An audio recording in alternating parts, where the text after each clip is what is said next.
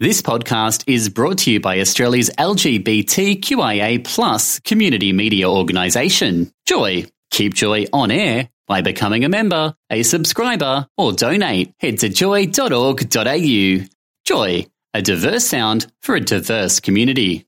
Welcome to a Joycast from Joy 94.9. Visit joy.org.au to find out more about our Joycasts. There's been a lot of cover, coverage of uh, Brunei, and um, because of uh, Uh, yes, because yeah. of the recent news. And uh, we did a fantastic interview with uh, Neil Farrow, uh, who is. Um, has created a new petition. I mean, there are a number of petitions going around online, but he Mm. has created a petition to ensure that Royal Brunei does not uh, fly into Australia and has had some fantastic wins in that particular area. Uh, we can post on our page uh, what the link I think some is. travel agencies have started to drop uh, selling Yeah, these um, flights. apparently STA has uh, stopped selling tickets uh, on Royal Brunei Airlines.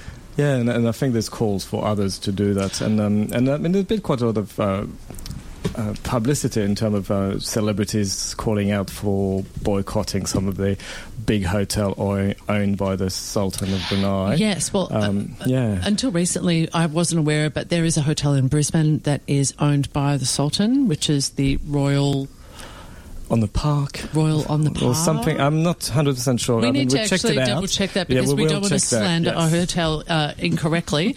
um, and of course, there has been calls for Flight Centre to take action. Virgin Airlines, I believe, just recently announced that they would uh, prevent um, certain codeshare. with. Uh, I'm not sure exactly the depth of it, but you can certainly read online about that.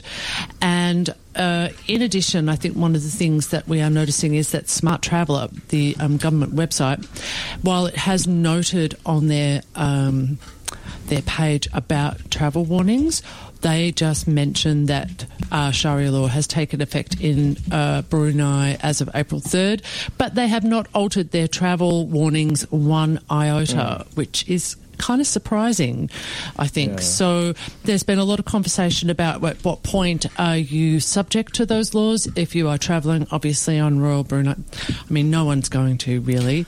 But um, Flight Centre apparently did not refund Oh, for people that didn't want to travel. Oh, that's yeah, bit- yeah. Um, I guess they only do that when there is a when the advice, the travel advice from the government changed to do not go. and that's part of the problem yeah. because the government's been uh, missing in action.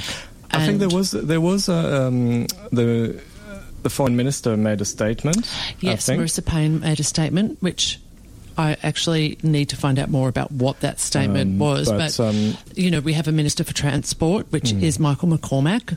No word. Scott Morrison, no, word. And I know that some other leaders, uh, European leaders, have made statement against, uh, like the French president. I think in the UK, they've uh, they've made statements, but nothing from uh, really official from Australia. The hotel is Royal in the Park.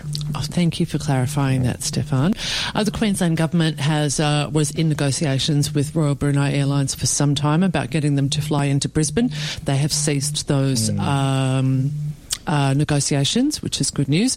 So there is a lot of movement in this area, but there is quite a lot more uh, that needs to be done, Uh, particularly from the I mean, it- people it is, um, in power. It is very concerning. I mean, what's happening, and uh, and I think it's uh, going there is uh, goes down to uh, we talked a, little, a, a lot in the show about your compass and how you feel comfortable, and I think that's definitely for any LGBTI. Um, community it's not somewhere you would i mean i I speak for myself and i think most people echo that it's not somewhere where you would want to go really I'm sure that it's got a lot of people curious. Certainly, the expose on the Sultan Mm. of Brunei and his family's lifestyle. And uh, Carrie, you were just saying that you passed through Brunei once uh, a number of years ago. Yes, quite a num- quite a number of years ago, on our way to Borneo, I think, um, and we flew with Royal Brunei and had a layover in Brunei. And on the way back, we went to this.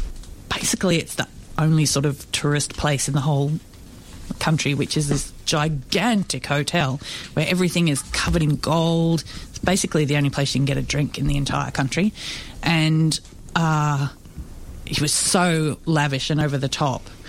But don't, didn't seem. To, I can't really remember. There weren't very few people there. I'm not quite sure what the attraction to Brunei would be for the average traveller anyway. Yeah, Hmm. but- But you know, a, except as a kind of a place where you stop Yeah, I on think- Royal Brunei Airways Yes. and go on. Yes. But you, like, I don't think anyone's going to be doing that anymore either. No, I think for a lot of people that was the attraction because Royal Brunei used to be really cheap out of Australia to go to Europe. So Cheap and not to- bad, and not yeah. bad, and and you know latest planes and things. So they Hmm. they've got things going for them. But in the current circumstances, I think it's probably not the best thing to do. Yeah. Um, There was, if you're interested on Brunei, there was a, a worldwide wave on Tuesday night. I did a show interviewing somebody from Brunei, Brunei an insider, uh, LGBTI person, uh, and giving his take on that. Oh, so that's really fantastic. interesting to So and, that and listen podcast to the is, uh, podcast is online? available. Yep, absolutely. Uh, and your the podcast on Saturday Uh, night yes, of the, so the um, podcast with Neil, interview with Neil Farrow um, is also um, all up already. Thanks for listening to a Joycast from Joy 94.9. Thanks for listening to another Joy podcast brought to you by Australia's LGBTQIA plus community media organisation, Joy. Help us keep Joy on air. Head to joy.org.au. Joy, a diverse sound for a diverse community.